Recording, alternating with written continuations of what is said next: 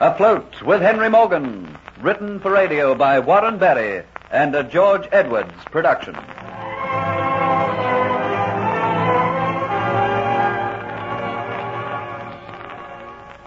Jeffrey Hunter and Hero aboard the sloop overtake Henry Morgan's small fleet.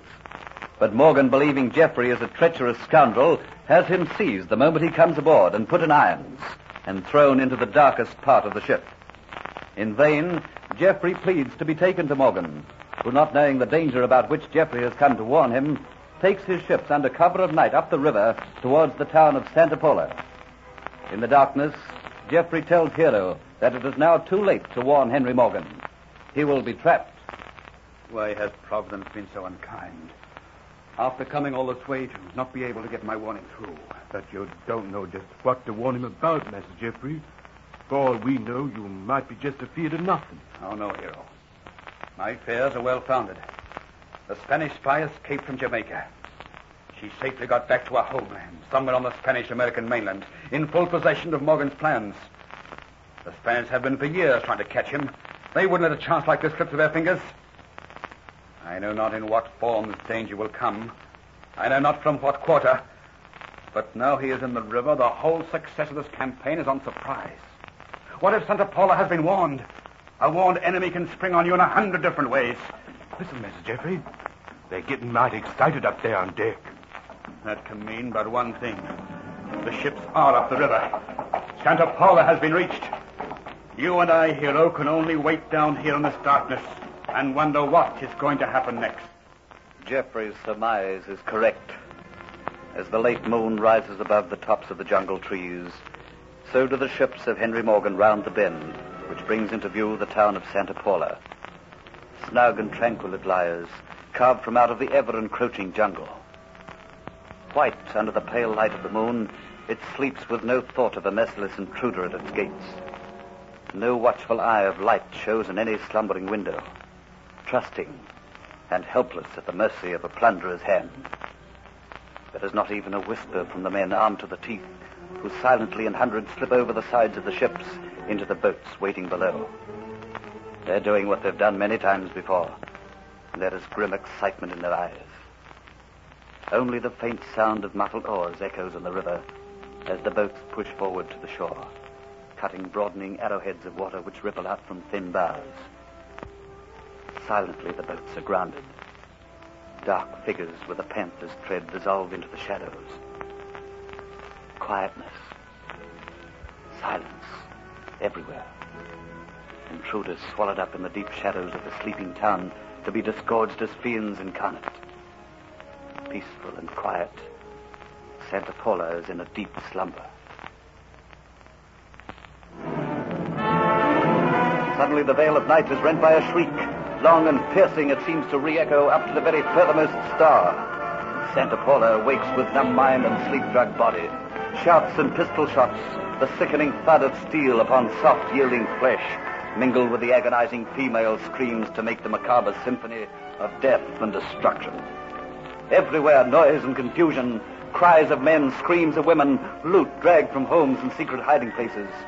Diamonds, rubies, pearls torn from fingers, rifled from chests. The bloodlust to destroy, thieve, and torture. Flames shoot red and spread around the city, while to the screams of torture the town spews forth its treasure. Daughters are torn from their parents who are cut down where they stand, wives from their dead and tortured husbands. Carnage, bedlam, violence reigns for this night. The flames spread, showing clear in the red light, victims fleeing in vain from the insatiable, rapacious covetous buccaneers. And the white paving stones glisten with a slippery, sticky red in the firelight of a ravaged town. The light from the moon is overpowered, and through the smoke and haze seems red with blood. The riverbank piles high with loot and captives. Then there is no more for the city to disgorge, and the drunken, bawdy buccaneers struggle back to the riverbank, drunk with wine in excess, laden down with loot and dragging captive victims. Straggling like sheep, the boats return to their ships. There are still hours for revelry before daylight breaks the spell of this night of horror. Once again, Patch Eye. Once again, Henry Morgan has succeeded. What other man of the Caribbean Sea as far as the Keys of Florida would have been successful tonight? what other man, Patch Eye, would have had the courage to do what I did tonight? Yeah, it's been a goodly night, Captain. A goodly night. Aye, Patch Eye. And you were in the thick of it. You served me well. The days when we're at sea and when we're back at Port Royal are just existing days, Captain. I only live for raids such as this.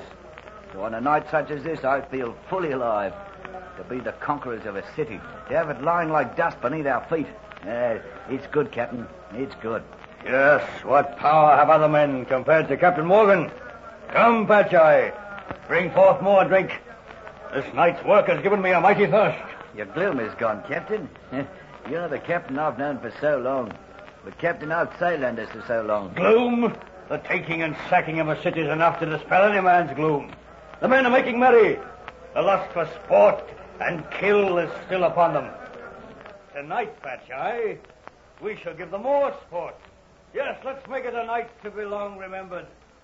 Let's do it while my hands are still stained with blood.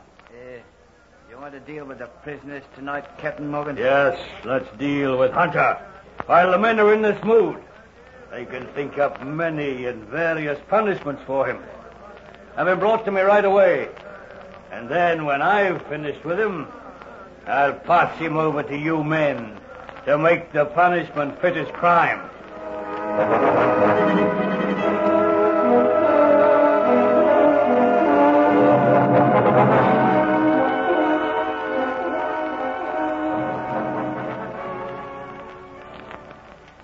Bring him in, Eye. And his friend, too. That's right. You can leave them now. I'll call you when I'm ready. Well, Hunter, it's been easier than I expected.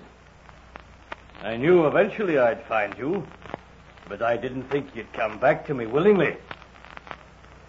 Do you know what's going to happen to you now? Have you nothing to say? Look you there through that opening. See how red the sky, how black the trees stand with a glow of fire behind them. Just a few hours ago, that red glow was Santa Paula. Tomorrow, it's ashes and dust. Destroyed. In a month, the jungle will start to creep in. In two years, there'll not be a Santa Paula. Not even a sign of where Santa Paula stood. Aye, aye, Henry Morgan did that, Hunter. Yes, Hunter. I did that. And you, a mere pitiable human being, thought you could betray me, you swine? I know you, Captain Morgan, to be a hard man. I know you to be a man who gets what he wants. But I believe you're also a just man. Just, you thieving scum. Who are you to talk of being just? I placed you with all my trust, and you betrayed it, you scum, to a Spanish spy, to gain possession of that which I treasured most. Your anger at the loss of the Aztec necklace has blinded your sense of reason. What did you do with that necklace? Tell me. Before you die, Hunter, you'll scream out its hiding place. I didn't take it. you mean to think that you can come back within my grasp and tell me that you didn't take it? The necklace was taken by Diaz, and the woman you unmasked as a Spanish spy. Oh, so it was taken by Diaz, eh? So that's your story, is it? You concocted that story, and then thought yourself safe enough to come out here after me and once more find favor in my graces. So Diaz took it, eh? Now I know only too well what happened to Diaz. You knew that he was ashore that night, and so you disposed of him to give credence to your fantastic story. And just how do you, Jeffrey Hunter, explain your absence and your disappearance? And how do you explain your fancy friend Kitty wearing the Aztec necklace in the Dolphin Tavern on that very same night? On the night the Aztec necklace was taken, I was captured as an escaped convict. My recapture and disappearance was all part of a plot a Spanish fly and Diaz had concocted. Diaz deserted your ship. He has returned with a Spanish woman to some Spanish possession, and he has taken with him Kitty as an unwilling captive. Poppycock. Captain Morgan, all that I say is true. I was sent to work at the swamps. My friend here with me, Hero, managed to help me escape from there. I have told all of my story to Sir Thomas Watford. He believed me. And because I knew you to be in mortal danger, he granted me permission to take a sloop. and set out in pursuit of you and give you warning. Warning?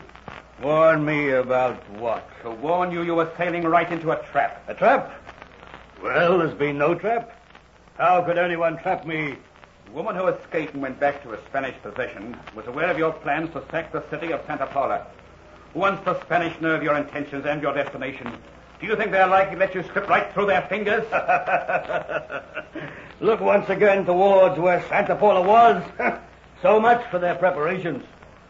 You still don't believe my story, do you, Captain Morgan? Of course I don't.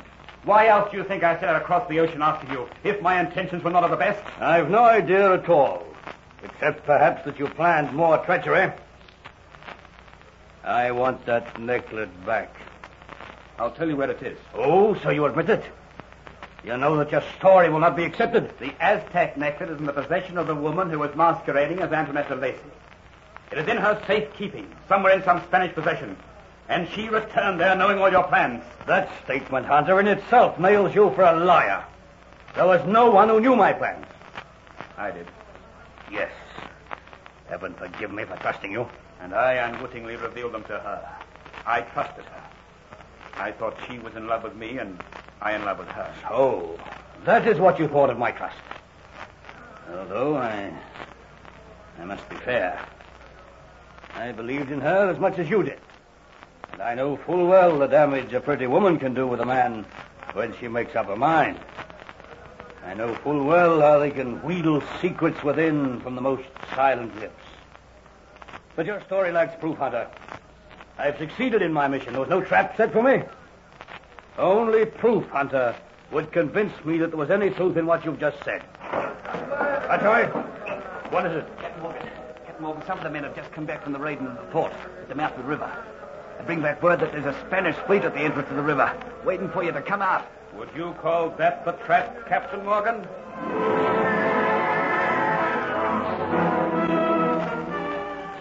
Captain Morgan's fleet is in a river.